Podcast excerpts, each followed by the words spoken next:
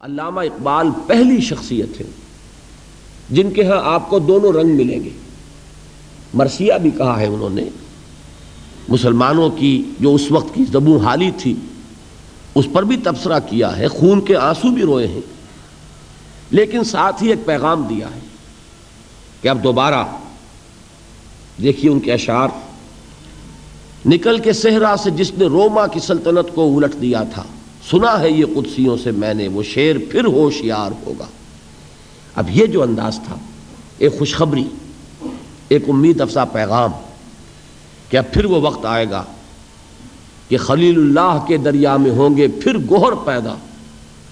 اب پھر وہ دریا جو ہے، توحید کا دریا، اللہ کے رسولوں کا وہ دریا، اب اس میں نئے موتی جو ہیں، وہ پھر پیدا ہوں گے۔